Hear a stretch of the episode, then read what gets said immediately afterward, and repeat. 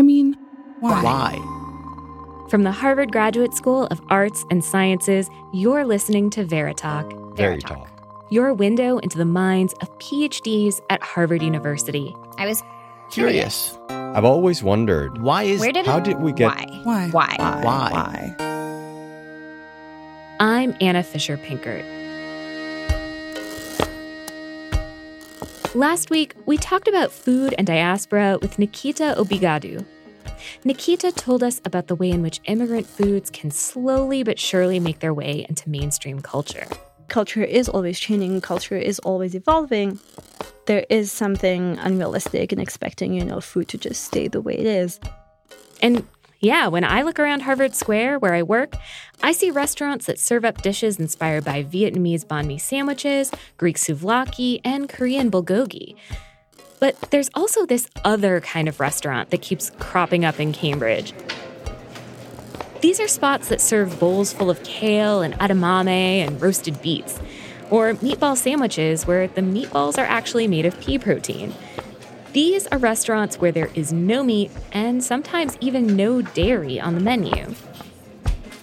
Um, can I get a soul bowl? And can I get that with um, half kale, half brown rice and quinoa? Sure thing. And I think that's it. Now, I'm not vegetarian or vegan, but I order from these places a lot. And judging by the lines at lunchtime, so do a lot of other people.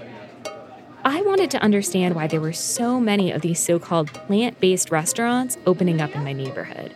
So I asked Nina Gheihman. My name is Nina Gheihman, and um, I'm a G6 in the Department of Sociology at Harvard. I'm a cultural sociologist, and so what we study is, you know, how culture is changing and um, who is involved in, in making those changes.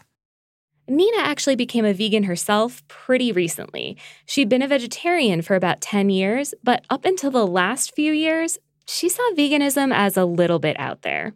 I sort of could imagine being vegetarian, but vegan just seemed seemed too extreme. And yet, in the last few years, it really has transformed quite significantly. And so, as a sociologist, I was interested in asking the sociological question of how does a cultural practice become mainstream? And this seemed like the perfect topic. I asked Nina to tell me about the origins of veganism. The man who coined the term vegan is Donald Watson, and that was in England in 1944. Before that, vegetarianism was, you know, something that was related a lot of the time to religious beliefs and spiritual beliefs, um, and also this sort of notion of healthism, like perfecting the body, uh, which was often promoted by sort of religious advocates. Donald Watson wanted to distinguish between people who were eating meat and the people who were eating also eggs and dairy, and he felt like we should not consume any animal products, not just dietary, but also um, wool and other byproducts, leather, etc. And so he, he coined that term in 1944, and by that term, he meant a lifestyle that encompasses, you know, avoiding any harm to other beings. In the 1970s and 1980s, um, in England and then uh, increasingly in the US as well, veganism became a part of more of what's known as the animal rights movement. Milk production is cruel because calves are taken from their, their mothers soon after birth and sent to the slaughterhouse or veal calf units so that humans can have the milk. And it became sort of like a means to an end. Like in order to sort of help animals, people would I, would adopt a vegan diet. As soon as their milk yield drops. But veganism has changed a lot over the decades. Um, in a sense, veganism has been conflated since the 1970s with the animal protection or animal rights movement. And that is a social movement that is interested in collective action against corporations, against the state, and it's about political action. And what's happening now is veganism is emerging and sort of being disassociated with from that to some extent and becoming its own distinct what I call lifestyle movements.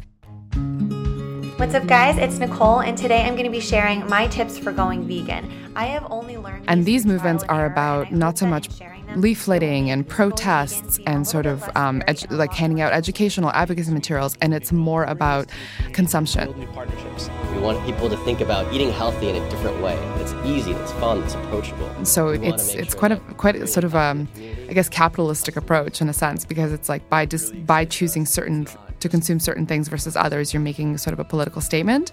And some people see it as political and others um, do not. And so I think with that, it's become less fringe. We have three kids here who are saying that a plant based meal is delicious. That's fantastic. There's this newer term called a plant based diet. And it's a term that's been kicking around since the 1970s, but it recently came into prominence as a way to talk about people who don't necessarily adhere to all the principles of veganism, but do eat mostly plants. And like all labels, it means different things to different people. I think vegan is a little more clear because sort of the ide- ideological foundations. Plant based is a little bit um, mushy, but I actually, in my dissertation, argue that that's part of the appeal of that term is that um, in a way it's it's created kind of looser boundaries for the movement, and so it's allowed more people to participate in it. Nina calls the people who are helping to bring veganism or plant based diets into the mainstream cultural entrepreneurs. And she splits these cultural entrepreneurs into three groups. Um, I call them the icons, the informers, and the innovators. And so the icons, what they're doing is they're changing the symbolic meaning of veganism and they're linking it to, you know, notions of authenticity and um, also athletic performance. First, Tom Brady did it. Now, local Olympian Aly Raisman has partnered with Needham-based Purple Carrot to help these, these are the celebrities, the athletes that are making it normal, showing that you can, you know, be on a plant-based diet and actually thrive athletically and so on. The icons are celebrities like James Cameron, the director of Titanic and Avatar, or Marco Borges, who is a personal trainer and nutrition coach for Beyonce and Jay-Z. The informers are the ones that are changing um, our knowledge.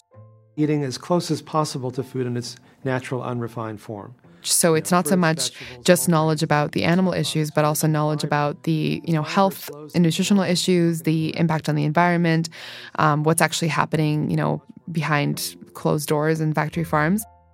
These are the medical doctors and research scientists who write books and blogs intended for public consumption. People like Dean Ornish, who's one of Bill Clinton's physicians. It gives you a much more constant level of energy. So and then finally, the innovators are the ones that are innovating the market. They're actually creating new sectors. The innovators are entrepreneurs like Ethan Brown, who founded the company Beyond Meat, or Pat Brown, who founded Impossible Foods. Now, maybe you haven't heard of either of these companies. Both produce a product made exclusively from plants that is meant to taste exactly like meat. And they've generated interest from people who are following a vegan or plant based diet, but they've also generated interest from venture capital firms and from the regular old meat industry. Into the next iconic burger from Carl's Jr., the beyond famous star with cheese, legendary meaty flavor, plant based patty. It goes beyond your wildest burger dreams. The most interesting thing has been um, companies like uh, Tyson investing in Beyond Meat. Tyson Chicken owns a 5% stake in Beyond Meat. Now, I have to say, this seems nuts to me. I ate my fair share of Dr. Praeger's veggie burgers in college, and I don't remember anyone marketing those frozen patties as the next big thing. So, why the sudden interest in burgers made of pea protein? No, you know, it's actually really interesting because um, companies that, that have been around since like the 70s have been creating you know tofu burgers and and so on and all these products frozen veggie burgers etc some of these companies are a little bit like confused about why there's suddenly so much like venture capital interest in like companies like beyond meat and impossible it's actually quite interesting because these products that existed before were marketed and created for vegans. They were created for people who were trying to find, you know, alternative proteins to animal to animal protein. And what these companies are doing instead is they're targeting the average consumer. Their goal is not to provide vegan foods for vegans, but their goal is to provide essentially a complete change in the social system. That's why I refer to them as cultural entrepreneurs. Within sociology, cultural entrepreneurs are the people who are changing culture itself. These cultural entrepreneurs have come up with some pretty interesting approaches to introducing non meat to meat eaters. The Beyond Burger, it kind of quote unquote bleeds beet juice. So you have this like feeling like you're biting into a real quote unquote real burger from an animal. And so, you know. So wait a second. So the the burger literally bleeds beet juice? Yeah, the, the Beyond Burger. And in fact, when I went to visit um, the the factory, um, there's like all these subsections of like you know there's a whole taste department and there's a whole department uh, on for color where they want to make sure that like it looks raw when you first you know look at it. And then as it's cooking it becomes sort of this like brownish gray like sizzle. And so it really they're trying to like absolutely recreate meat. So obviously there's a ton of food out in the world that you could eat without coming up with these inventive new ways of recombining plants to make something that looks like a burger. So why why go through all the effort? Absolutely. You know, I, as a sociologist, I would put this into the sort of category of um, absurd solutions to absurd problems. I think the the main reason this is happening is because I mean, a lot of people who are sort of health advocates and who follow a whole food, plant based diet, which is just like, you know, foods found in their natural state, would say, like, what is the point of, of doing all this? And I, I can sympathize with that perspective. But on the other hand, the people who are who are creating these products, a lot of them actually, they're now cultural entrepreneurs, but they a lot of them come actually from deep within the animal rights movement. And they have just seen that education and advocacy, so trying to get people to follow a different diet, is just not that effective. And so these people are taking inspiration from behavioral economics, which shows that often people's, it's easier to change people's sort of behavior in terms of not trying to change their behavior, just replacing something so that essentially they don't have to change their behavior. And then slowly, potentially, then you could change people's opinions. There's one other approach to getting people to change their behavior give them meat, real meat, but without the cow. Within the sort of vegan movement, the terms that are preferred are cell based meat or clean meat. Um, some people call it cultured meat. These are the companies that are trying to grow a steak inside a laboratory. So what happens is they take animal cells, they put them into a medium, which allows them those to grow. There's already been a um, a burger that was produced, I think it was 2015, by Mosa Meat, and then today there's a company called Memphis Meat and uh, Just, which was formerly Hampton Creek. There are companies in Silicon Valley who are trying to produce these products, and none of them are on the market yet. This is all like 0% of the market. But by 2021, it seems like we might actually have um, the first commercially available product. I think this is really exciting technology because we really do have a huge problem when it comes to the ethical and the environmental consequences of animal agriculture. So it has huge potential in in changing uh, our food system. Of course, we're not we're not quite sure about what the consequences will, will, be of that. But it's not. I mean, it seems like a crazy idea. A lot of people call it Franken meat. But on the other hand, I think if a lot of people knew how their meat is currently produced and they actually looked at footage of factory farms, which is 99% of, of meat is produced in factory farms, I think people would have some qualms about that as well. One thing I'm thinking about is that right now, you know, you can get an impossible meatball sandwich here in Cambridge. And um, I know a lot of people who sort of have tried it as a novelty. It's like, well, this is the new thing. Like, let's see what it tastes like. How does something go from kind of being a novelty at the edge of what people are likely to eat to being something that is just super normal for everyone to have for lunch. It's so common that we don't even think about it. Has that like happened in the past before? Or are we looking at sort of a new frontier for how we eat? Well, that's a really interesting question because in fact, prior to to World War II, it was a novelty to have it was pretty novel to have meat uh, in general. Like people often had, you know, roast beef on Sunday night or something like that. And for the most part, they were eating like pretty plant based.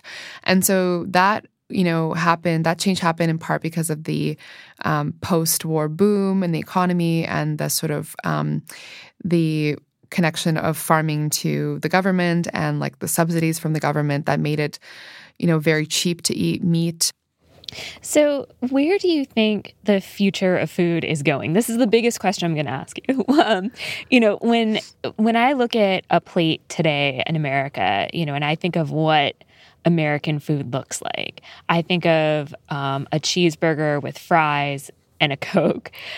Where are we going? Is that going to change? How long is it going to take to change? And and what's that plate going to look like in the future?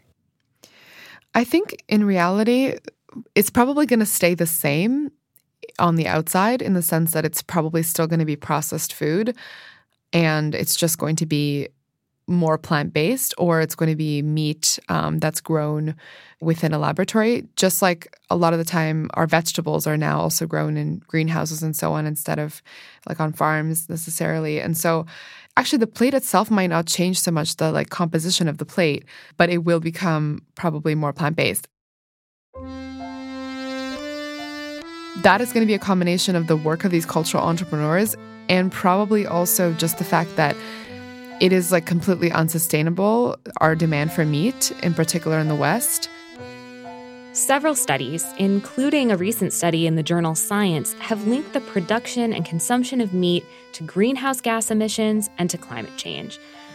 Animal agriculture also just requires a bunch of resources water, feed, space for animals and their waste. Nina sees a future in which climate change puts tremendous pressure on all of those resources.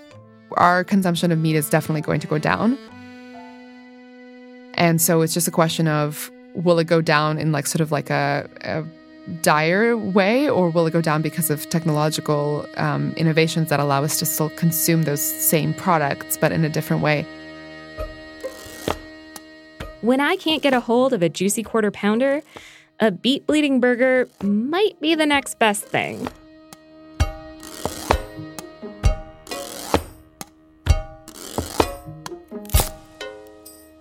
Next week on Veritalk, we're going with our guts. It's a really complicated system to try to look at individually. And I think, unfortunately, a lot of people are trying to take advantage of this by coming up with these probiotic products that promise these big results um, by feeding you one strain of a bacterium. But it's just so unlikely that those are going to have actual effects. If there is any nutrition trend more popular than eating a plant based diet, it's trying to have a healthy gut. But what is a healthy gut? Where does it come from? And what are those good gut bacteria actually doing in there?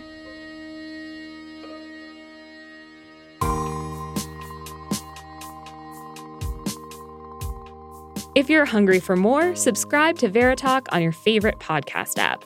Don't forget to rate us and leave us a review. We love hearing from our listeners, so you can email us at veritalk.fas.harvard.edu, and you can find us online at gsas.harvard.edu slash veritalk. Veritalk is produced by me, Anna Fisher Pinkert. Our sound designer is Ian Coss. Our logo is by Emily Crowell. Our executive producer is Ann Hall. Special thanks this week to Graham Ball, Youth Radio Oakland, and Nina Gheihman. Nina is an affiliate of the Weatherhead Center for International Affairs and the Center for European Studies at Harvard University. She is also the recipient of a Canada Graduate Doctoral Scholarship from the Social Sciences and Humanities Research Council.